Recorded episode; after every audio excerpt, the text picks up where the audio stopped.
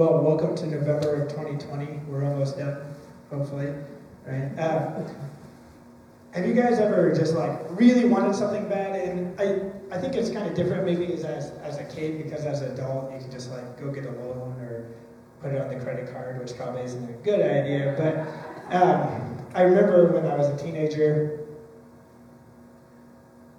maybe even like 12, I uh, really wanted a guitar amp because I've been given an electric guitar, and um, I literally like had to rig it so I could play it. I had it plugged into like old computer speakers through like five different adapters so that I could like hear it happening. And I was like, I need a real guitar amp, and so I got a paper route in uh, between my seventh and eighth grade year, and um, I'd saved up my money the whole summer so I could buy this guitar amp. And I was first really excited about my paper route because I was like, this is gonna give me money, you know, getting all this stuff. And I was excited because we were delivering the, the papers in Council Bluffs were delivered in the middle of the day. So I was like, I don't have to wake up early, except for on the weekends, it's gonna be fine. And, uh, but instead, as summer went on, I started to hate my paper route because it meant like in the middle of the day when everybody else was off doing cool things, I had to go home and deliver papers. And um, that was really frustrating because I didn't get dropped off to my to my house until like one o'clock, and so it wasn't even like I could just do it earlier if I wanted to. And um, so I, you know, my parent, like my family, would go to the pool and be like, "Sorry, Andrew, you gotta stay home because you have a paper route." And uh, so I just sit at home by myself and uh, prep newspapers and go deliver. And then on the weekends, when all my friends were like, "Yeah, come stay the night in my house," I'm like, "I can't. I have to get up and deliver papers in the morning." And I was really bummed, and it was kind of like turned into this horrible thing in my mind, by the end of the summer, I finally had saved up enough money to buy a guitar amp and went and picked it out. And like, now that I look back, I'm like, that was totally worth it because I, I needed that, and all the hard work that I put into that was totally worth it. And um, Jesus in Luke 14 28, it says that he had a paper route. No, I'm just kidding, it doesn't say. It says, but don't begin until you count the cost. For who would begin construction of a building without first calculating the cost to see if there's enough money to finish it?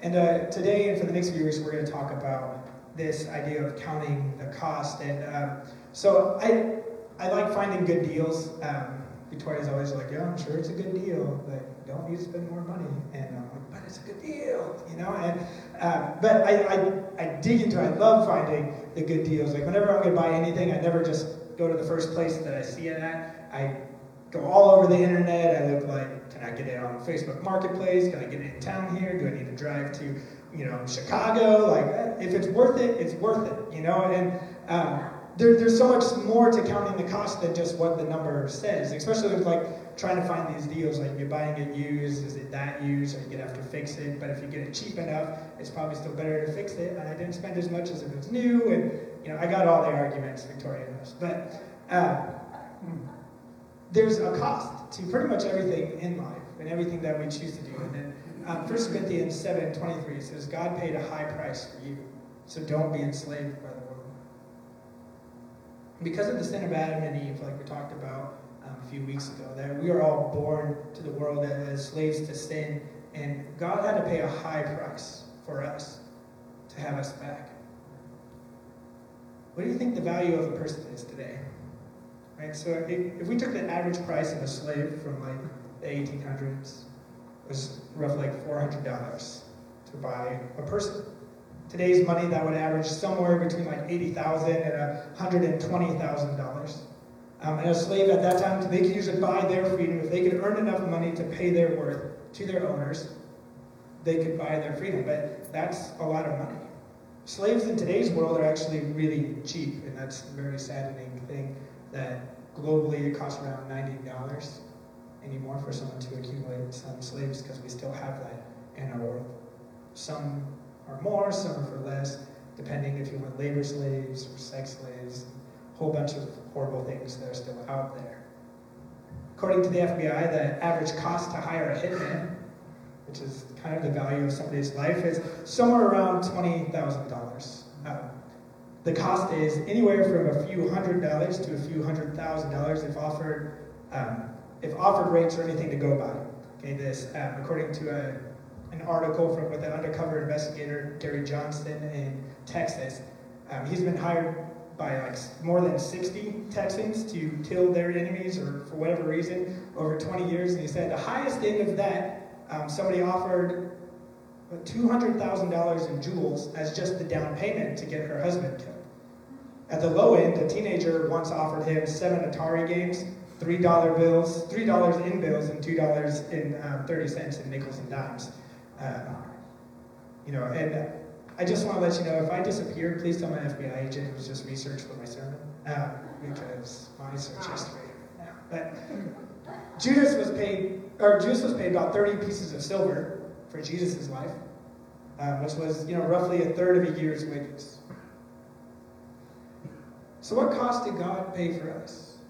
Well, the word says that He paid a high price, and the highest kind of set price we discussed so far this morning is $120,000 for everyone who has ever lived and will live.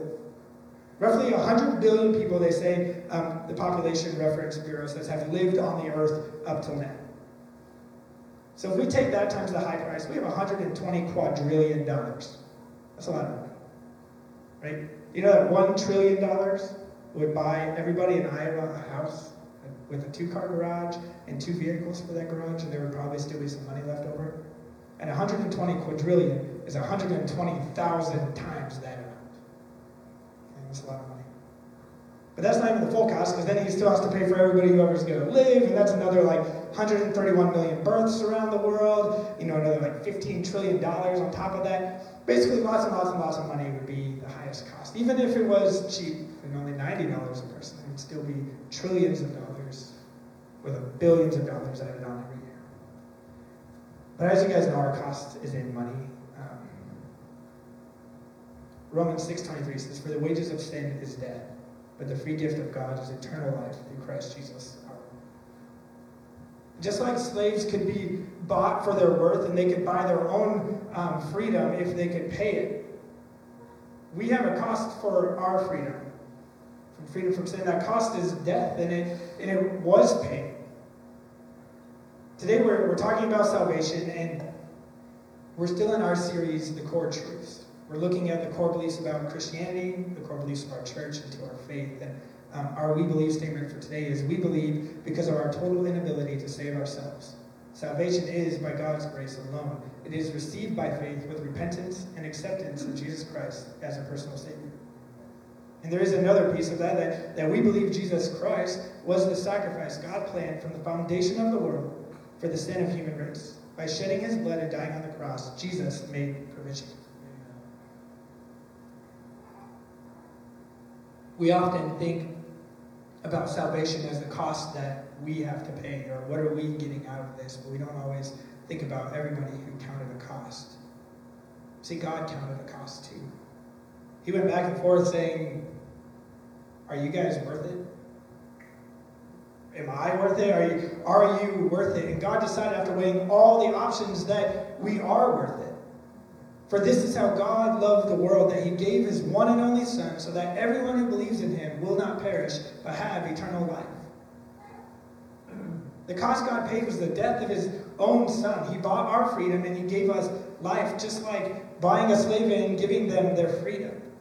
Instead of us having to buy our own freedom, which is impossible, he paid for it. And salvation is just that. It's a, a, deliverance from sin, from its consequences, and but more than that, it's a glorious hope of a future of abundant and eternal life with Jesus. The word, the word salvation comes from the Greek word soteria, which comes from the word soter, which means savior. And soteriology is the, the study or the doctrine of salvation, the study of that. Um, and salvation has many, many pieces to it. And like you've noticed, a lot of these core things, we, we tend to complicate it because we're trying to figure it out. Right? Man is always, we're trying to solve everything. We want to know how it works. And they give lots of names and processes to it. So if you dig into to soteriology, there's a lot to it. We can ask Ron back there. We, we have a lot of discussions about it and stuff. But um, so while we'll cover a lot here over the next few weeks, um, we're still going to try and keep it simple because it should be simple enough to understand to put your faith into. One of the more complicated pieces of salvation, which is simple, but the idea sounds more complicated, is this that when we come to Jesus, we are saved. We still are being saved, and we will be saved. This comes based off lots of verses, but there's one verse in particular that kind of clearly states it, and that's from Paul in 1 Corinthians 1.10. And he said this about Jesus, and he did rescue us from mortal danger, and he will rescue us again. We have placed our confidence in him, and he will continue to rescue us. He did rescue. He will rescue us again, and he will continue to rescue us. So, over the next few weeks, we're going to look at these pieces kind of broken up. But basic terms from right now is that we are saved. When we come to know Jesus, when you believe in Him and you put your faith in that He died and rose again, you are saved. But yet, we are still being saved at the same time. And this has a, a Christianese term called sanctification. While we are saved, we are still being, we still have to live out our salvation. We're still changing. The moment you get saved, not, I don't, you still have to learn to adapt your life and change your life so that it reflects Jesus. And that process of living out your salvation is called sanctification, the process of being saved. And then we will be saved at the very end of our life, whether um, we enter heaven through death or through the return of Jesus, we will be saved. And today we're going to talk about that first part that we are saved once we come to. And Titus 3, um, 3 through 7 says, Once we too were foolish and obedient, disobedient. We were misled and became slaves to many lusts and pleasures. Our lives were full of evil and envy, and we hated each other. But when God our Savior revealed His kindness and love, He saved us. Not because of the righteous things we had done, but because of His mercy. He washed away our sins, giving us new birth and new life through the Holy Spirit. He generously poured out the Spirit upon us through Jesus Christ our Savior. Because of His grace, He made us right in His sight and gave us confidence that we will inherit eternal life. And so it's, it's so easy to look at how rebellious and how sinful man has over the course of centuries been and continuously seeming to get worse. Why would God even bother with us? Maybe even greater question is why would God say that my perfect son is an equal price for their lives? And again, we come back to John 3 16 and 17. It says, For this is how God loved the world, that he gave his one and only Son, so that everyone who believes in him will not perish but have eternal life. God sent his Son into the world, not to judge the world, but to save the world through him.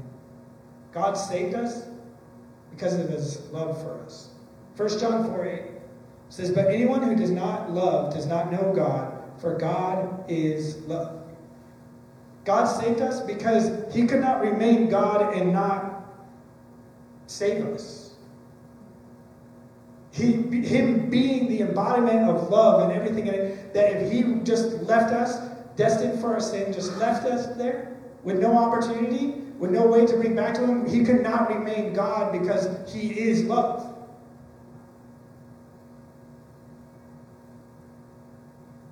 That's a, that verse for, for this is how God loved the world. It's not even that. It's like because God is love, He gave His one and only Son.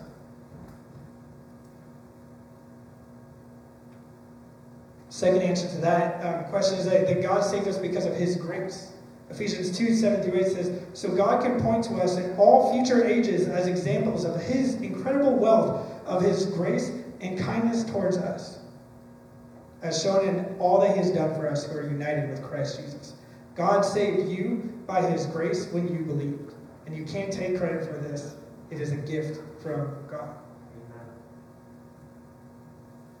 And I love that when it talks about the, the incredible wealth of God, it doesn't refer to money, it refers to grace and kindness.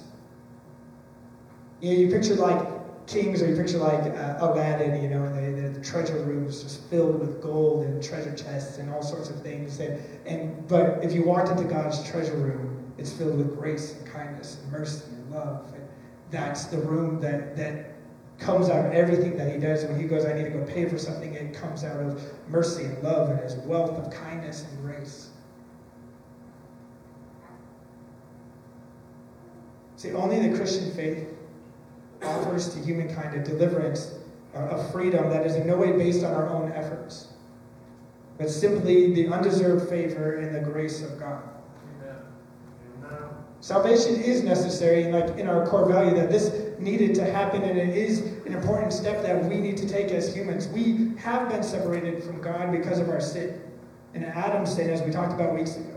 Romans 5:12 says, "When Adam sinned, sin entered the world, and Adam's sin brought death, so that death spread to everyone, for everyone sinned." Romans 5:16, a couple verses later, says, "And the result of God's gracious gift is very different from the result of that one man's sin. For Adam's sin led to condemnation, but God's free gift leads to our being made right with God, even though we are guilty of many sins." Because of Adam, we're all sinners, and the penalty of sin is death, as we wrote, read in Romans 6.23, for the wages of sin is death, but the free gift of God is eternal life through Christ Jesus our Lord. Salvation is necessary because without it, we're just left to die. Like I was saying before, people love to complicate things, and because of that, there's many different views right here about this, this idea. Open Bible holds to the view, um, and the kind of majority of Christianity um, believes today that, that death means eternal life in hell. Without Jesus, your death means eternal life in hell.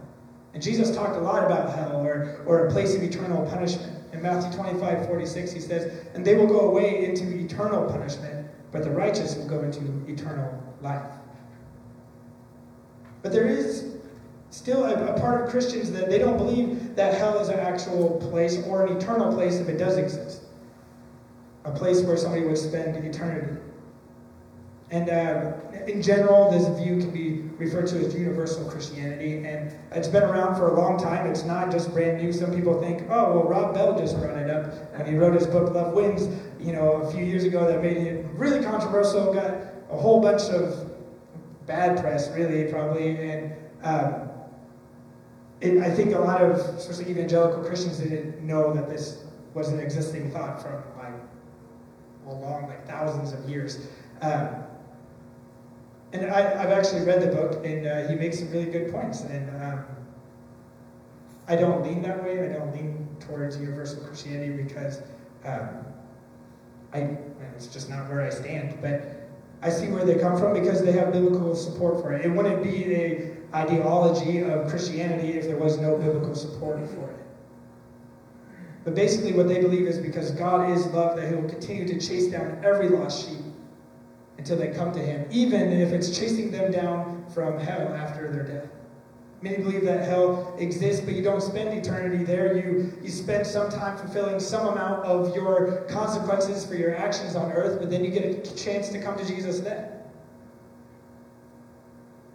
You know, and I, I, I, I have not died. I don't know. I, I don't know what exactly happens after my death. I don't know exactly what happens. There's scriptures all over. Like I said, these are their beliefs are scripturally based just as well as ours are scripturally based. But the common thing that we can hold to is that Jesus' death was still very needed. There's a Brian McLaren, I think is his name. He's a, a really well-known Christian Universalist uh, preacher. And I was listening to a podcast, and uh, he was on as a guest. And they asked him, and I think I brought this up before, but they asked him, "Well, if hell doesn't exist, why do we want to believe in Jesus to this day?" And he said, "Oh, I thought we believe in Jesus because we love him for what he's done for us, not because we're scared of hell." And I was incredibly convicted at that moment because like, wow, that's the only reason I want to be with Jesus is my ticket out of hell, then I'm probably not living a Christian life anyways. And his beliefs may differ from mine, but if he's believing that Jesus' death gives him new life today, then we probably don't differ that much. And if you're only following Jesus because you don't want to go to hell, then you're probably not really following Jesus. Because here's the deal when I read the Gospels, when I read the accounts of Jesus' life, yes, he talks about um, heaven and, and hell, but he also talks about how we're supposed to live life now. And he was very concerned about that. More than about future life, he was very concerned about living life now, bringing heaven to earth now, and finding your eternal life now. Because eternity, as when we talk about eternal when it becomes to God, we don't think about just the future to God. We think about how He exists before the farthest thing in history that we know.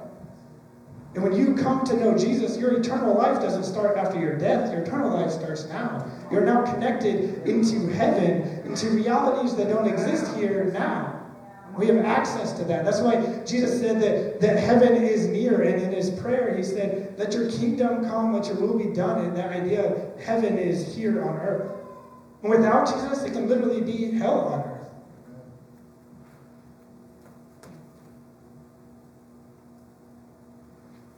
We'll talk more about eternal things later when we, in a couple weeks, when we talk about we will be saved. So, but again, that common thing that we can hold to is that Jesus' death was needed. Without it, all mankind would suffer, and whether or not he saves everyone eventually or just those that turn to him now, he still offers life and life abundantly today those who come to him. Salvation is offered and is initiated by God. It's not something that, that we have control over. As we talked about earlier, you cannot pay the price for your freedom. God initiated it by already paying for it and already marked you paid for it. Romans 5 8 says, But God showed his great love for us by sending Christ to die for us while we were still sinners. While we were in our worst, he still came to die for us. Salvation is, is offered to us because of God's grace. Says he is so rich in kindness and grace that he purchased our freedom with the blood of his son and forgave our sins. Ephesians 1 7 we need to understand that no matter the situation we do not deserve god's salvation. It's only by god's grace salvation is a, a free gift as we count the cost we must remember what we, we read in romans 6.23 this is like the fourth time now but that the free gift of god is eternal life free gift there's nothing we can pay, there's nothing we can do to earn it. Salvation does not come to us through our good works or a sincere effort. There's a lot of people out there say, Well, I'm going to go to heaven because I'm a good person. It doesn't happen without Jesus. As we read in Titus 3:5, He saved us not because of the righteous things we have done, but because of His mercy. Amen. So, how do we receive this free gift? Now that we've heard some parts of this cost, it's free, it saves us from death, it allows us to enter eternal life. I mean, what's not to like about that, right? And maybe you're like, sign me up, but first tell me the catch. You know, right? Like the internet deal comes around like, says free, but when I click on that link, now I'm like stuck buying like 10 other things first before I get the free item, or like, sure, it's free, but then I gotta pay shipping, like, right? you know, to me, it's kind of like those deals on the, the, the good ones. They're actually free. They're like, yeah, we're to send this to you free. No shipping charge, no nothing. But you got to put your name on this email list. Put your name in your email list. It's really not a cost. It's just some steps, some actions you got to do, you know. And that's kind of where salvation is, right? Salvation is there, but there is there's just some steps. It's not a cost. There's just some actions, some things we need to do to, to get there, and that it's really a, a change of heart, and it's that first thing that we need to repent. You know, a few weeks back while we were talking about baptism, we shared the end of Peter's first message in Acts 2, and the people were like, okay, we've heard about Jesus, what do we do now? In verse 38, Peter replied, Each of you must repent of your sins and turn to God and be baptized in the name of Jesus Christ for the forgiveness of your sins. Step one, that, that first fill in the blank on when you're trying to receive this free gift is you need to repent, and that is understanding that we are sinners in need of a Savior. I don't think it's even as much the action, because again, that would, would then be us doing something to receive it. I think it's important in the, the second half of, of being saved, that we are being saved, to turn from our sins and, and make changes in our life. But this, we are saved is important because that repentance just is more of a recognition that we need God. That I can't do this, I need you, God. Which leads to step two, which is that faith. It's that believing. Ephesians 2 8 says, God saved you by his grace when you believed. And you can't take credit for this, it is a gift from God. When you believed, when you put your faith in God, you are saved through Jesus. Paul said in Romans and kind of adding to this, in Romans 10 9, it says, If you openly declare that Jesus is Lord and believe in your heart that God raised him from the dead, you will be saved.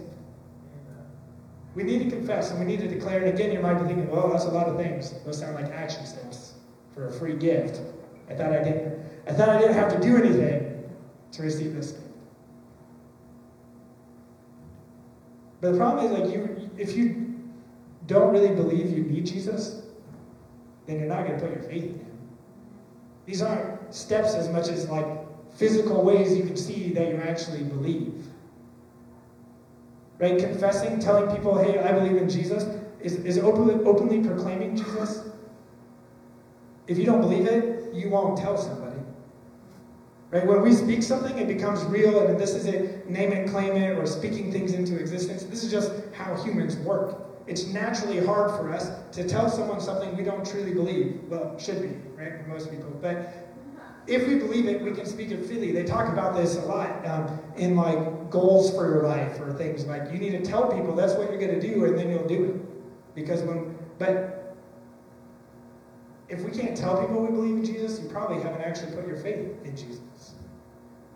If you don't recognize that I'm not okay without Jesus, then you probably haven't put your faith in Jesus. Because you're still putting your faith in yourself because you're already okay now. Right? The repentance, the confessing, it's not steps to earn it, because again, we cannot earn it. It's just reflections that we have.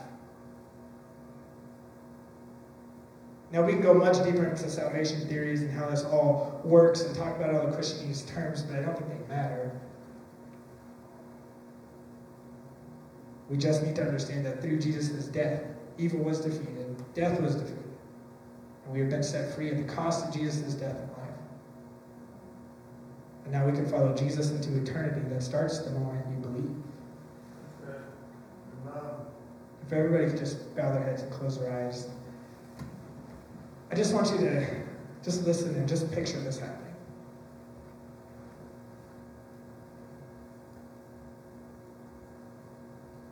Imagine if you bought something that cost everything you had.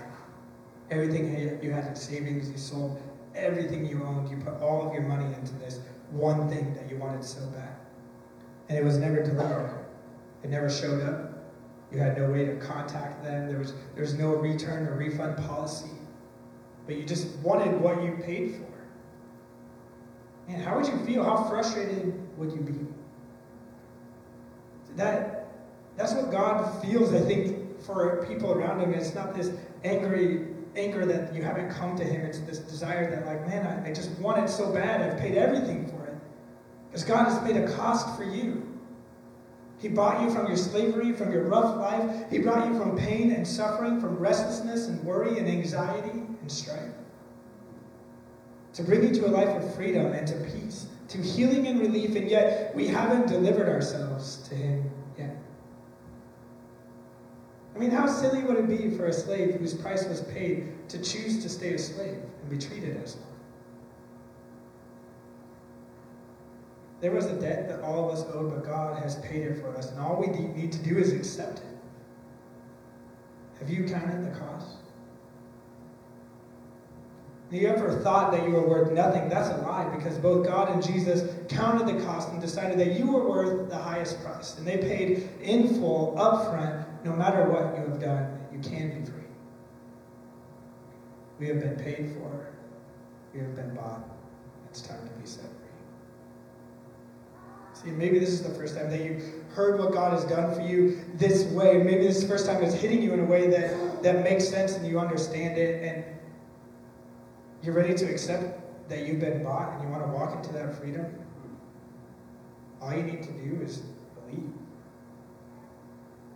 And if that's something you, want to do or you are doing currently believing, I want you to raise your hand because this motion doesn't get you saved. It doesn't do anything but allow me to pray with you. So if that's you, if you would raise your hand. Thank you. And maybe you knew about this for a while. Maybe you're like, yeah, I believe I've been paid for, but you've still been living as a slave.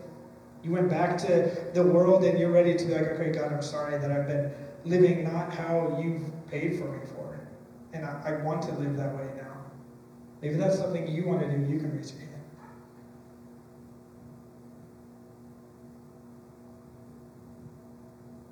If you raise your hand at all, I just want you to look up at me.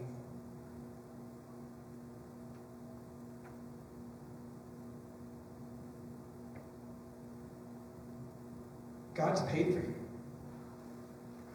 you are free, and all it takes is believing. It's already been done. There's nothing that you can do or can't do to, to lose it, to receive it. It's just believing and understanding that it's there for you. Walk in that today.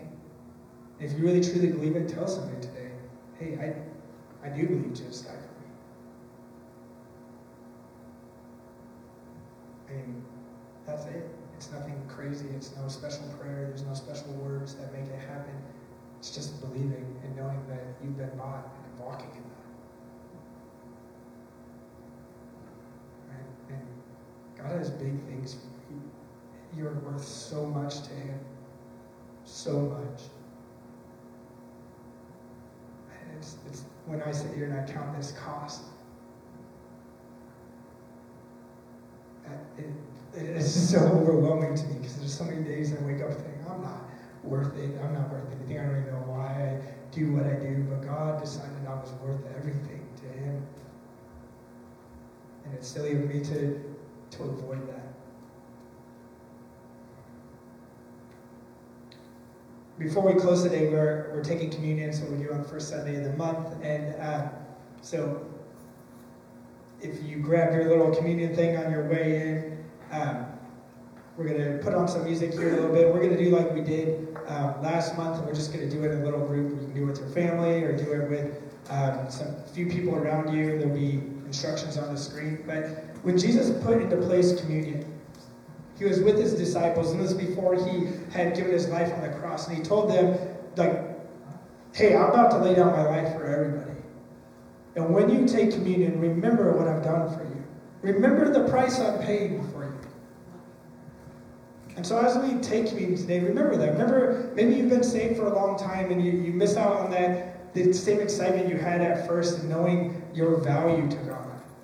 And that Jesus gave his life for you. And so as we take communion, just I don't know, kind of remember it in that way. So um, instructions will be up on the screen. There's a verse to read, and then you can just pray together in a group and, uh, and then take communion. And I'll come up and dismiss you guys at the end. So if you're still finishing up, you can finish up and stuff. But I'm just to pray and uh, dismiss you guys. So. God, we're just we're just completely overwhelmed with thankfulness right now that that you considered all of us valuable enough, even in our worst places. You still consider us valuable enough to send the only perfect being that's ever walked on this earth die for us.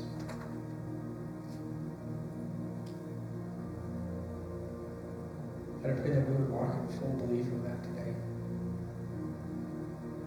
God, when we sit back and we count the cost of, of what you've paid, that we realize the value and the worth that you have decided we are worth.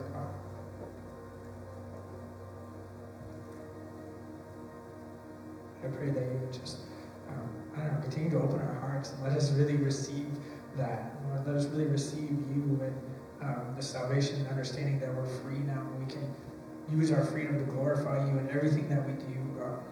There isn't anything directly specific, just choosing to honor you, God, in every action that we take.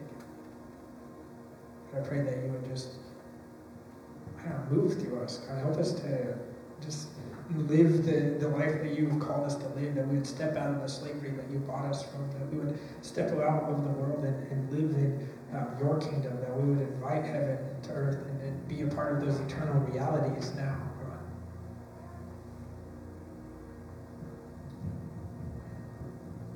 Thank you for the life that you gave for us so that we could have life now. You know, we pray. Amen. Amen. Go be productive for Jesus this week.